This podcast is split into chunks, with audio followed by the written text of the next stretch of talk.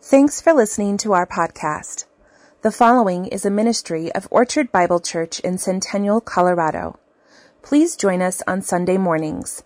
For more details, visit us online at orchardbible.org. Today's scripture reading is from Ephesians 5 15 to 21. This is the Word of God. Look carefully then how you walk, not as unwise, but as wise, making the best use of the time, because the days are evil. Therefore, do not be foolish, but understand what the will of the Lord is. And do not get drunk with wine, for that is debauchery, but be filled with the Spirit, addressing one another in psalms and hymns and spiritual songs, singing and making melody to the Lord with your heart. Give thanks always and for everything to God the Father in the name of our Lord Jesus Christ, submitting to one another out of reverence for Christ.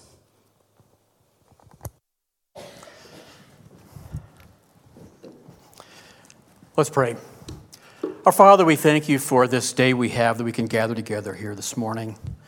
We thank you for the blessing that is each day that we can come here and worship you and meet and greet with one another, to love one another, to share with one another. And may this hour today be an hour that honors and glorifies you. For it's in Christ's name we pray. Amen.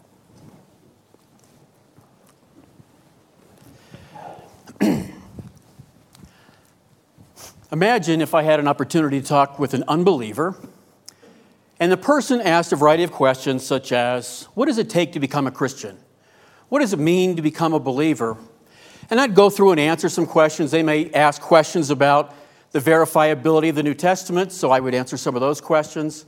They may ask questions about the historicity of the resurrection, and we'd answer those questions. And then the person might ask the question, Well, tell me, what is the Christian life really like?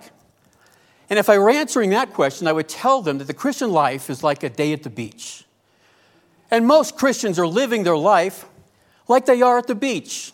We think about the beach, how peaceful it is, how sunny it is, how warm it makes us feel.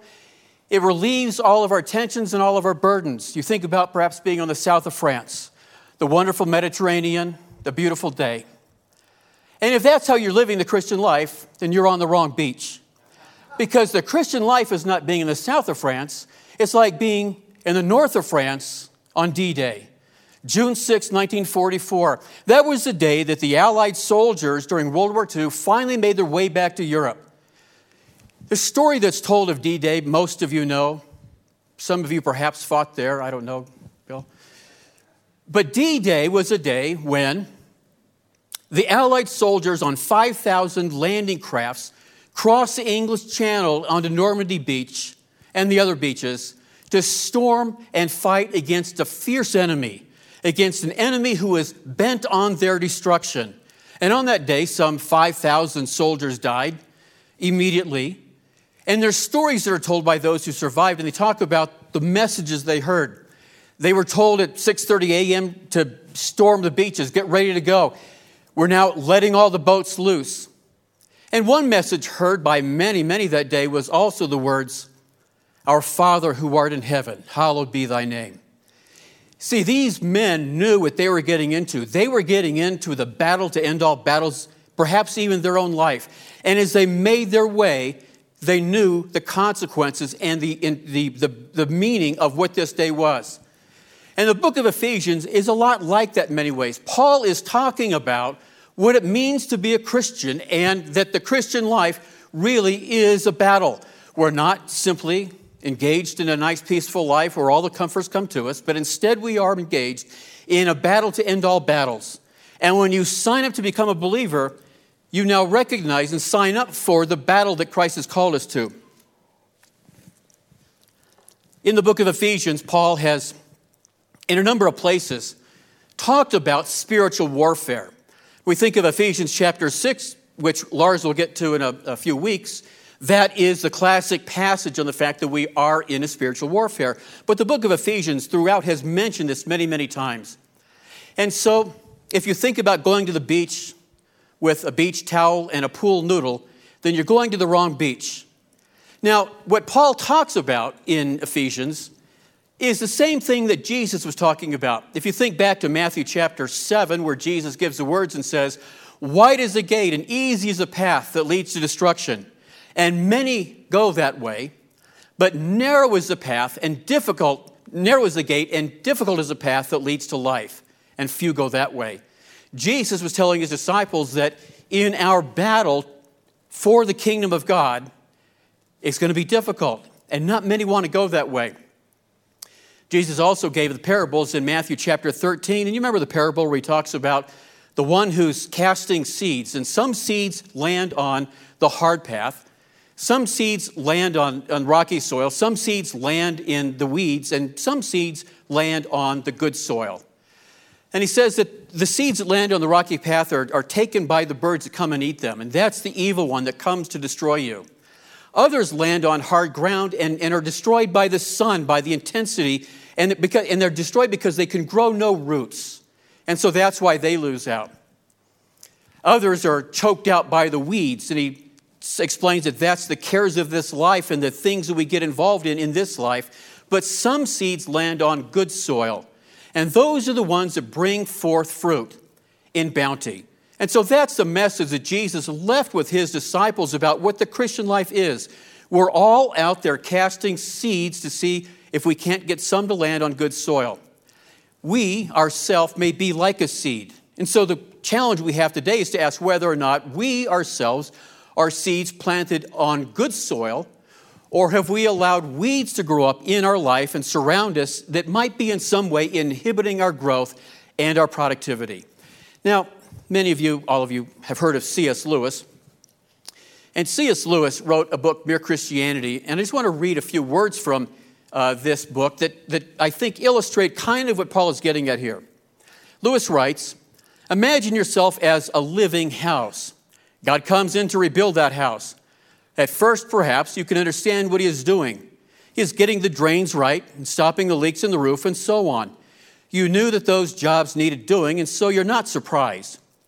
But presently, he starts knocking the house about in ways that hurt abominably and does not seem to make any sense. What on earth is he up to? The explanation is that he's building quite a different house from the one you thought of. Throwing up a new wing here, putting on an extra floor there, running up towers, making courtyards. You thought that you were being made into a decent little cottage, but he's building a palace, and he intends to come and live in it himself. What Lewis is talking about is the fact that we as Christians, when we became a Christian, then received Christ, and he's now living in us and He's now trying to remake us. Now, we feel like our life might be like trying to build a house, construct a house in a war zone. We know how hard that can be. As soon as we get something built, it seems somebody comes to sabotage it. And that's the way the Christian life can feel to us, and that's the way it is. And so, if you feel like your life is like living on a nice sunny beach, then you're just not following the Christian life the way Christ called us to. Now, in this passage that we have from Paul here in Ephesians chapter 5, he talks about the meaning of life now as we get down to it. And let me just kind of hit the, the, the three points we want to make today as we go to them. First, live life with wise urgency. That's a message that Paul has for us, just to make it uh, plain up front. Live life with wise urgency. Think about what you're doing and live it that way. Don't count the days, make the days count. That's a simple message that Paul is giving us here. Make every day in your life count. The second thing he talks about is to live life in step with the Spirit. How do we live the Christian life? It is as the Spirit fills us and directs us in our life that we're now able to live the Christian life in the right way. The message there being the best things in life aren't things. When we one day attend our own funeral, we may not know what people are saying, but what they're not going to be talking about is the things that you bought in life. They're going to be talking about who you were as a person. And that's what Paul is getting at here. And the third lesson we learn is in uh, verse 19 Life lived in a spirit controlled, live life in a spirit controlled culture. And that's what this church is about. It's about living life in a spirit controlled culture. Now, as we think about this, let's uh, begin with the first point live life with wise urgency. We have to make wise decisions in life. Paul writes, Look carefully then how you walk, not as unwise, but as wise. When he talks about these words, look carefully, the words there literally are see, look at where you're walking. See, our, life has to be intentional on where we put our feet. In each step of life, this metaphor kind of plays out. In each step of life that we take, are we putting our feet in places consistent with what God's word has to say and tell us how to live? Is that how we're walking? Now, most of us can walk down a sidewalk and not fear of falling over into the street or into the grass, right? I mean, I, I, walk down sidewalks all the time, and I never think about, oh, be careful, you might fall into the street. And so we can walk on a sidewalk that's only two feet wide and, and not even think about it. But imagine now if you're not on a two foot high sidewalk, but you're on the top of a 60 foot high wall. All of a sudden, that two feet just doesn't seem as wide uh, as it used to on the sidewalk. And so, if you're walking on top of a 60 foot wall, and I had a chance to do this uh, down in Alabama some years ago, your steps are far more careful. You're paying far more attention to where you put each step because you know that if you do fall, there's bad consequences that can come out of that. And that's what Paul is talking about here. Look at your life and how you live it. Uh, look carefully then how you walk, not as an unwise person, but as wise. Where are you placing your feet? How are you living? What are you doing? And so, in all of this, uh, we see this, this message being driven through to us live wisely. Now, in the Old Testament, and as it continues on the New Testament, the primary way that people, Jews first and then Christians as well, the primary way they thought about living life was with wisdom literature. We often think of the, the books of Proverbs and Psalms and, and some of these other books as being just nice, pithy little quotes that might be a nice spark in the morning. But really, that's how they thought about living life live with wisdom. Even most of the laws given in the Old Testament are given in such a way that they're wisdom literature. The Old Testament law, we think about it as though it's a comprehensive and complete body of law that regulated every way of the Jewish life. And that's not it is, what it is at all. In fact, it's more illustrative. Think along these principles, and this might be a few situations where it's played out and so, wisdom, the passing down of wisdom, the discussing with one another about living wisely, is how they made decisions, how they thought about life. And the book of Proverbs collects together many of the wise sayings that had been in the tradition of the Jewish people, brings them together in such a way that we can now sit down and read them and think about them. That's why we should read the Proverbs regularly and think about what they're saying, what they're meaning. Living wisely is a message that Paul gives us. But in verse 16, he continues, making the best use of the time because the days are evil. Now, we can make wise decisions, but many of us have so many good things in life that we can do that we now have to not do certain things. We have to actually prioritize. And here, the message Paul is giving us is to make choice of the best things in life. What are the best things you can do with your time? The best things you can do with your relationships? The best thing you can do with every aspect of your life? What you read, where you go, who you spend time with. So it's not just simply not doing bad things, not doing evil things. Some do that. We all have that problem. But we need to think also about not just doing neutral things, but spending more of our time doing good things, either good things for others or good things that help grow our own Christian life our own marriages, our own church, our relationships. Some years ago, Stephen Covey wrote a book, The Seven Habits of Highly Effective People. And he, the first habit, make, uh, begin with the end in mind and put first things first. And he talked about a jar. If you want to fill a jar with a bunch of rocks, the best way to do it is to put the big rocks in it first and then the small rocks around it. And a lot of times, and the, the, the point there, the illustration is the big rocks are the important things in our life, what we know we really should be doing, the things we really know we should be focusing on. The little rocks are those things that might not be bad, but they're kind of distractions. And if you fill your jar with the little rocks first, there won't be any space left for the big rocks. And so, what Paul is telling us here, the same thing make the best choices. Put the big rocks in first. And so, what are big rocks? Big rocks might be your marriage. Focus on that. Spend time thinking about how do I want to invest myself in my marriage, with my children? How do I want to work with my children, invest my time with them, with relationships with others, with my time, my money, whatever it is, how are we investing ourselves? Paul is saying, put first things first, make sure we do the right things the right way. If you don't plan your time, then someone else will plan it for you. We know that. Uh, if you just let things go, then you'll find yourself being pushed around all the time. Now, what we do know is this that direction and not intention determines your destination. Right? It's not what you intended, it's really the direction that you go. Uh, the direction determines your destination, not your intention. Some years ago, when I was in college, my mother and I were driving to Virginia. She would uh, drive with me in the car back there, then fly back. And as we're driving on I 40 going east, east, east, so many hundreds and hundreds of miles on miles, we finally reached uh, some place in Tennessee on I 40 in the middle of the night, after midnight, and I saw a road sign that said Richmond next right. And so, and this was a day before we had GPS. This was a day when you had the big maps that were left in the back seat because you couldn't drive with them. So I saw the sign that said Richmond next right, and so I took it. And so I'm now making the road down towards Richmond, which is not far from my destination. Richmond was only about 150 miles from my destination, so I thought this can't be a bad road.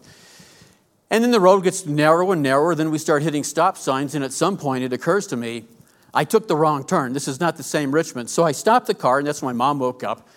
When the car stopped, said, where, are we, where are we? And I said, I don't know. I thought we are going to Richmond. And so I got to pull out the map and figure out what I did. And I could backtrack and see the mistake I made. We were on our way to Richmond, Tennessee, not Richmond, Virginia. And so I took the wrong turn. The direction you go matters. Now, some years later in life, uh, we finally got a GPS, and we all have them on our phones. Uh, we were on our way, uh, my family, Deanna and I, and the kids, on our way down to Alabama to go to Gulf Shores for Thanksgiving. And I had driven all night long. I think my son had driven for a time during the day, but it's now evening, and we get to northern Alabama, or Mississippi, I think, Mississippi. And um, at this point, now because we're closer to Deanne's neighborhood, Deanne, you can drive. And so I'm exhausted. So I'm sitting in the front right passenger seat, half asleep, and she's driving in the dark. It's now probably 10, 11 o'clock. And I hear my GPS go off and it says, recalculating. Now, if you know the message, that means you've gone the wrong way. You're off track now. And so it wakes me up and I look and I said, Deanne, where are you? What'd you do? And she says, the GPS had us going the wrong way. It wanted us to go down here, but I know we need to be on I 65. And he says, No, no, no where are we? And so we finally get, we're on our way now to New Orleans. And he says, follow that, we call them Jeeps, our little buddy, our Jeeps. Follow the man, follow the Jeeps, just follow the direction. So in life, not only does our direction determine our destination, but we have to follow the directions to get there. Now, don't tell Deanne I told you that. She's not here. She's at the women's retreat down in Camp Elim. But we have to follow the directions. It will get us there. She has a counter to the story, which was when we finally got to Gulf Shores, the Jeeps told us to go down one road for three miles before we made a left to our, the place we'd rented. And it was now covered with a beach. They had now blocked the road with sand. And so now she said, See, your Jeeps was wrong. Well, that's how it went. but we have to follow directions in life, make the important things the important things in life. And so Paul here is talking about that. Make the best use of the time because the days are evil. He talks about the days being evil. And this is a theme that he's kind of come through Ephesians. Let me just read a few verses uh, for you here that talk about the nature of spiritual warfare. Uh, in chapter 2, he talks about the prince of the power of the air, the spirit that now works in the sons of disobedience. So we saw this discussion raised in chapter 2. In chapter 5, he says, uh, Do not take part in the unfruitful works of darkness. So he warns these believers be careful what you do. Don't take part in the unfruitful works of darkness. And then, chapter 6, as we'll see in a few weeks, we do not wrestle against flesh and blood, but against rulers, against authorities, against cosmic powers over this present darkness, against spiritual forces of evil in the heavenly places. Spiritual warfare becomes this message that Paul has been driving through, and he will conclude Ephesians on that. But he raises it here again by saying that the days are evil. And the figure of speech used here is not that days themselves are evil, but that the days are filled with evil people and evil events. And if you just pay attention to the news and see what's going on in the world around us, we know how true that is. That in fact, there seems to be evil people that make the news every single day, and events that happen that seem beyond our understanding of why people would do such things to one another.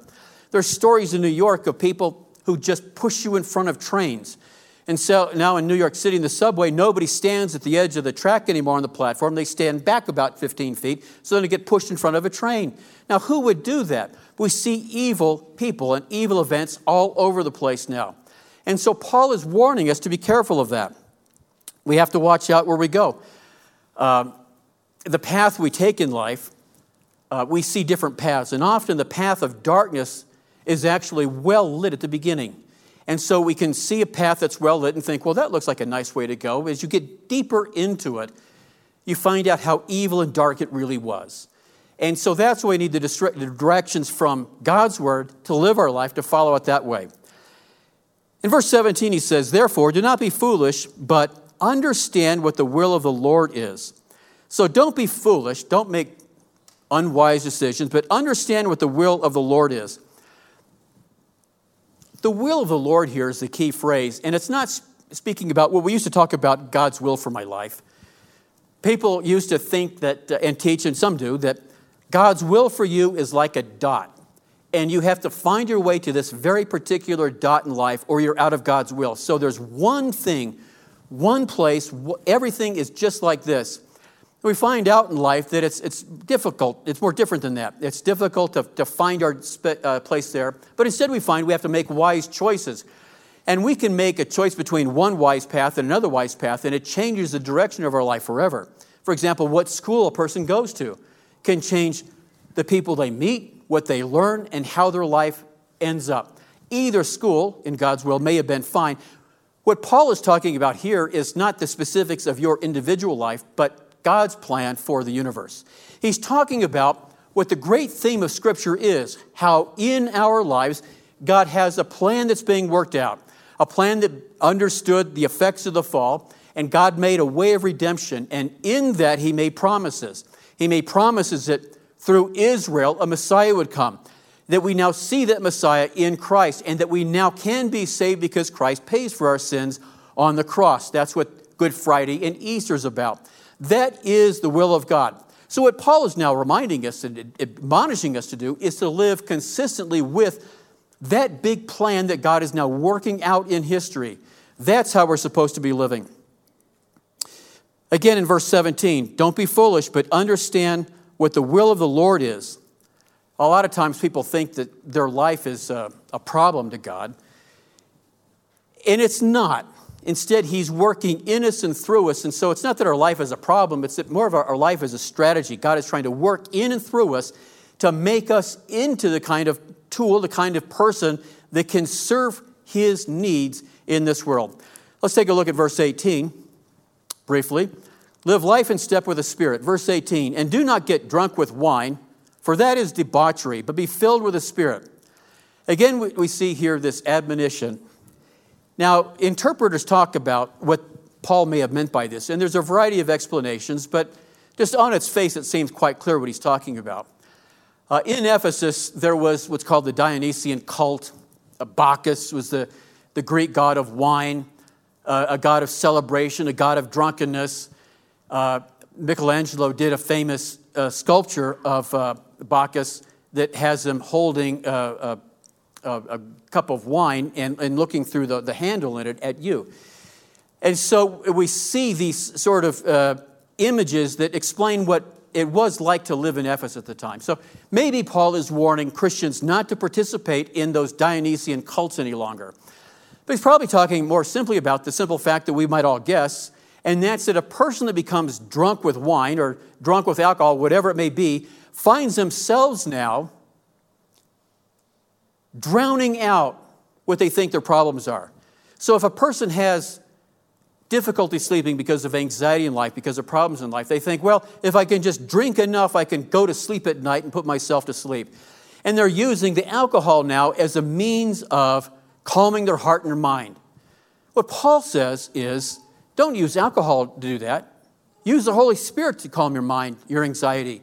So, as Jesus said, not one bird falls. I know every hair on your head. All of that is telling us that God knows who we are.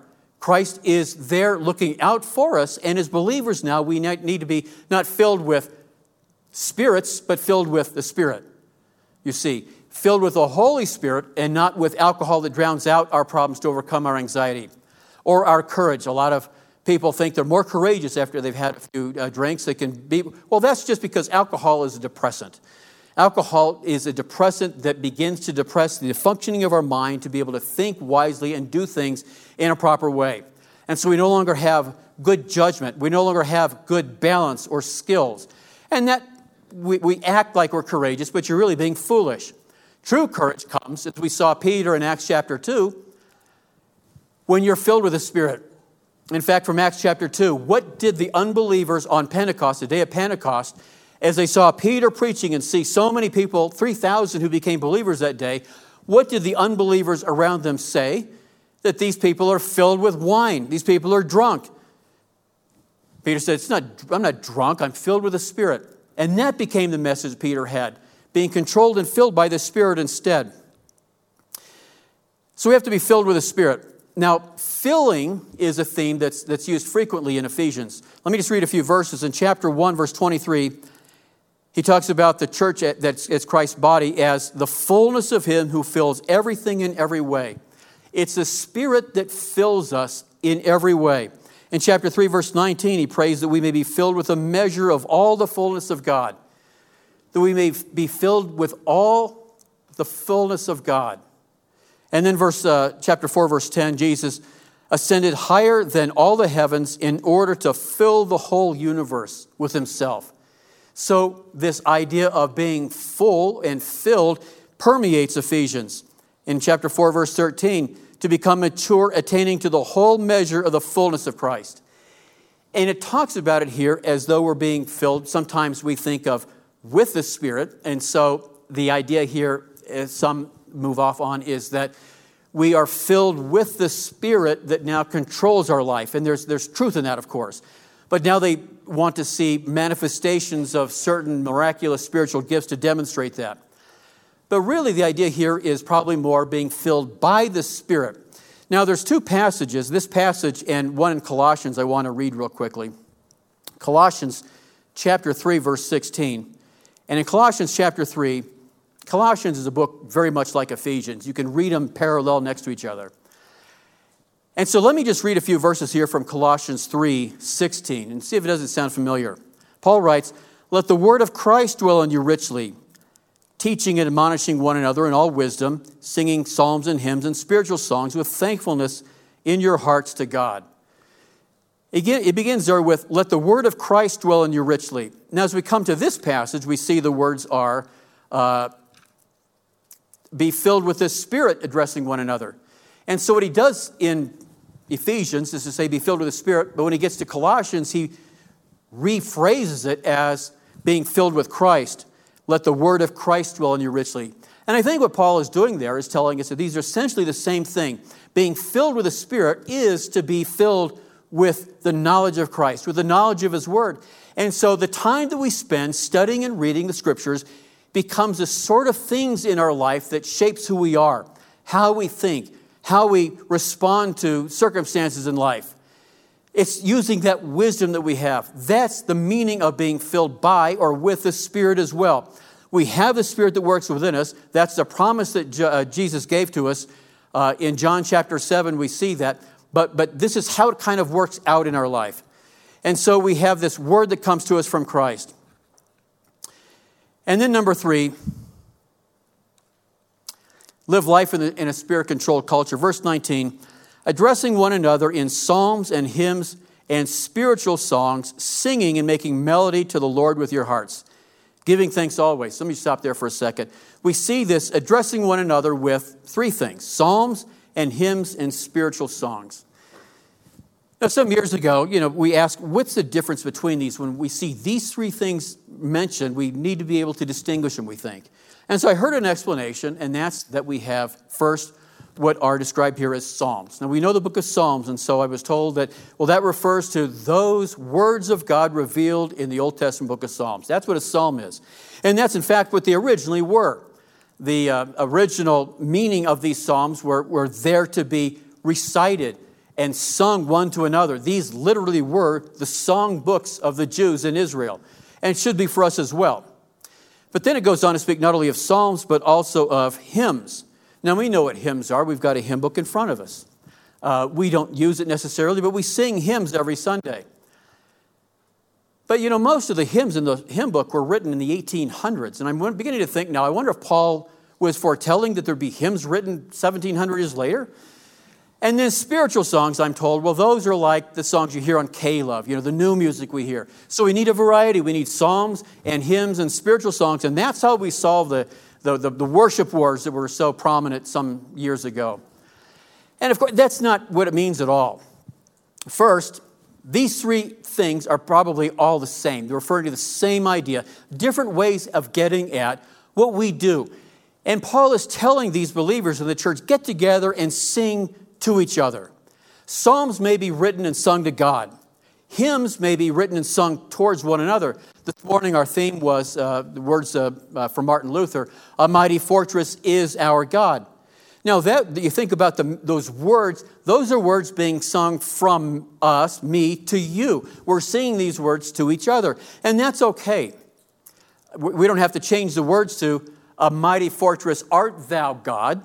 We don't have to sing every song to God. So, the singing we do, the message we bring to one another, can encompass singing one to another, uh, each other, these words that have meaning, or singing directly to God. And that's what we have with Psalms hymns, and spiritual songs. All of these, we talk about this entire repertoire of music that we have. And we get away from the battle over the worship songs if we realize that really God is the audience. We are not the direct audience. Even when we're singing songs like A Mighty Fortress is Our God to one another, God is always the audience. And whatever pleases God should be pleasing to us as well. And any song that rightly recognizes who God is and contains lyrics that rightly state that is a good song, even if we don't prefer the, the instruments that go along with it. And so now what Paul is talking about is building a culture, building a way of living one with each other so we understand and have a place where we can guard each other, protect each other. And, and it's like we, we build a wall out of each other. Our life is like building a wall, each of us uh, uh guarding and protecting and supporting one another. And that's what wisdom is. So imagine being in a, in a foxhole in a battle, and, and you hear that the enemy has 500 soldiers and is five miles away. You can do one of two things in that situation. You can panic, get drunk, and say, That will make the problem go out of my mind and go away if I just get drunk and ignore it. And if you do that, you'll be dead in a few hours. Or you can send out a reconnaissance team and maybe discover that you've got 2,000 friendly soldiers, which are only a, mile away, and they will be there to surround you, protect you, and fight with you. That's a better way to live. And that's what Paul is saying to these believers in, in Ephesus. Find a way of building a culture one with each other so you can support and protect each, uh, each other. Even as I was driving this morning to church, and I don't know whose house this was, but on Clarkson, there's a house, and somebody's building a, a, a retaining wall. And you know, because of the, the way our land is built, it's got these waves. And so they want to build a retaining wall so they can flatten out their land. I know what they're doing. My neighbors have done it as well. But as I stopped at the stop sign and looked at the wall, I can see that the wall is not straight or even leaning into the bank, but it's leaning away from it already. They built the wall. You can see it on Clarkson, built leaning away from the land. Now, I'm not a landscaper, but I do know what a wall's supposed to do, and I know having it leaning away from the pressure is a bad thing. All of us in our Christian life need each other to build a wall leaning into the pressure, to hold back what is evil, to strengthen one another, and to be that culture one with each other that strengthens our community. That's the message that Paul is giving here. And we see this so clearly. As an illustration of this, I want to read uh, something from Charles Wesley's journal. Uh, Wesley, of course, so powerful in his preaching in the Great Awakening, but he talks about a time when he was leaving Europe and coming to America. And on ship with him were uh, people called the Moravians. He calls them the Germans, but the Moravians. The Moravians were a body of believers that first established themselves in Czechoslovakia in even the 400s. So, very early on, and they have a, a church there called a, a city they, they called Bethlehem. They built a city called Bethlehem after the place in Judea. And when they left Czechoslovakia and came to America, they went to Pennsylvania and renamed their new city Bethlehem. And so Bethlehem, Pennsylvania is named after what the Moravians named it. And so uh, Wesley's on ship with these Moravians. Now, let me just read what's going on here, and, and you'll get the point. So he's on ship, and a storm comes up. He says, At seven, I went to the Germans, Moravians. I long before observed with great seriousness of their behavior. He saw how these people were always so focused. Of their humility, they had given a continual proof by performing those menial tasks for the other passengers, which none of the English would ever undertake. So the Moravians are serving others. Us Englishmen would never do that for other people. For which they asked no pay, saying, It was good for their proud hearts, and their loving Savior had done more for them. So that's who they were. And every day they had given them occasion of showing meekness, which no injury or no insult could move. If they were pushed, struck, or thrown down, they rose again and went away. But no complaint was found in their mouth. There was now an opportunity of trying whether they were delivered from the spirit of fear as well as from that of pride, anger, and revenge. In, the midst of them, a psalm wherewith their service began, while they're singing, he says, The sea broke over, split the main sails in pieces, covered the ship, and poured in it between the decks as if the great deep had already swallowed us up. A terrible screaming began among the English. So Wesley's telling the story of the ship now in the midst of the Atlantic being beaten by the waves, being broken apart. The Germans are singing, the Moravians are singing, and the English are screaming in fear. I asked one of them afterwards, Were you not afraid? And he answered, I thank God, no. I asked, But were not your women and children afraid? He replied mildly, No, our women and children are not afraid to die.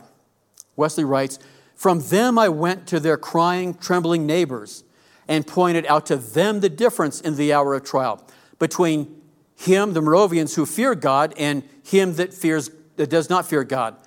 At 12 the wind fell. This was the most glorious day which I have hitherto seen. And that's what transformed Wesley's life. In that moment, he saw a band of believers huddled together singing prayers to God in the midst of a storm in which they rightly feared they may die, expect they might die. But the, the Moravians didn't fear it. They trusted God, while the English on board were terrified by it, those who had no knowledge of God or no trust in God. And I think Wesley here illustrates for us something about the value of the Christian life, what it means to be a community here with uh, each other. Um, there's, uh, I thought today I'd illustrate this uh, a little bit. Let me just read to you something else. I don't want to do a lot of reading today, but this is uh, important. Um, sometimes it's good to read uh, some other things. Uh, there was, uh, we have a new Supreme Court justice, as you know, Justice Brown was confirmed, and she was asked a question. And I'm using this as just one simple point to illustrate the evil we lived in this world and, and how we respond to it. And so she's asked by Marsha Blackburn, uh, Can you tell us what a woman is? Define the word woman. And now the woman who's on the Supreme Court said, I can't. You can't? Not in this context. I'm not a biologist. And she said, I might have to one day in the future do that as a judge define a woman, and I don't want to prejudge the case. And so, for now, think about this. For most of uh, of the, the country, for many of them, I should say, they think that's a reasonable response. I don't know what a woman is because I'm not a biologist. Now, my mother many years ago told me never call someone stupid. Don't use the word stupid. I'm going to read from Dietrich Bonhoeffer now. And mom, I'm not, this is Dietrich Bonhoeffer, it's not me. This is Bonhoeffer writing. I'm going to read from a, a letter. He, now, he, Bonhoeffer, you may remember, was imprisoned in Germany he had uh, uh, become a, a, German pastor when he was young. He came to America, in fact. He was, uh, worked in a church, Abyssinian Baptist Church in New York, a black Baptist church where he learned uh, Southern spiritual songs. In fact, when Bonhoeffer went back to Germany, he took so many of those black Southern gospel songs with him. Those Negro spirituals are called back to Germany. And even in German churches today, they sing the old Southern songs from, South, from Southern America. But uh, Bonhoeffer, when the war got started, could have stayed here. But he said, I've got to go back. I can't be a part of rebuilding German life after the war if I'm not there for the trials with the church as it goes through it. And so Bonhoeffer goes back to Germany, back to his home, and is eventually arrested. He walks to the door one day, and his father says, The German SS are here to take you away. And he goes to prison.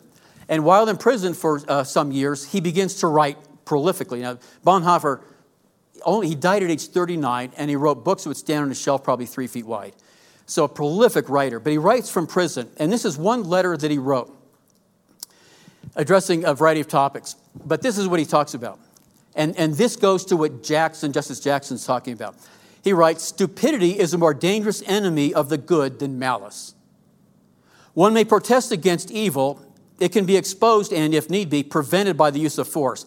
Evil always carries within itself the germ of its own subversion, in that it leaves behind in human beings at least a sense of unease. And so if somebody says, oh, it's okay being drunk with alcohol or being high on drugs, you can always look to evil and say, but look at what it does to you. That's why you shouldn't do it. And that's what Bonhoeffer's talking about. Malice and evil can be looked at, and it carries within itself its own destruction. You can point to it and say, that's why it's bad. Against stupidity, we are defenseless. Neither protest nor the use of force accomplish anything here. Reasons fall on deaf ears. Facts that contradict one's prejudgment simply need not be believed. In such moments, the stupid person even becomes critical. And when facts are irrefutable, they're just pushed aside as inconsequential, as incidental. Like the question is this a boy or a girl? Just push aside the facts. In all this, the stupid, in all of this, the stupid person, in contrast to the malicious one, is utterly self-satisfied and being easily irritated, becomes dangerous by going on the attack. For that reason, greater caution is called for than with the malicious one. Never again will we try to persuade the stupid person with reasons, for it is a senseless and dangerous activity. So Bonhoeffer's pointing to, so I hope you see this now, that it's one thing to deal with people who are doing evil things. You can point to evil and explain why it's bad. It's nearly impossible to deal with people who are stupid.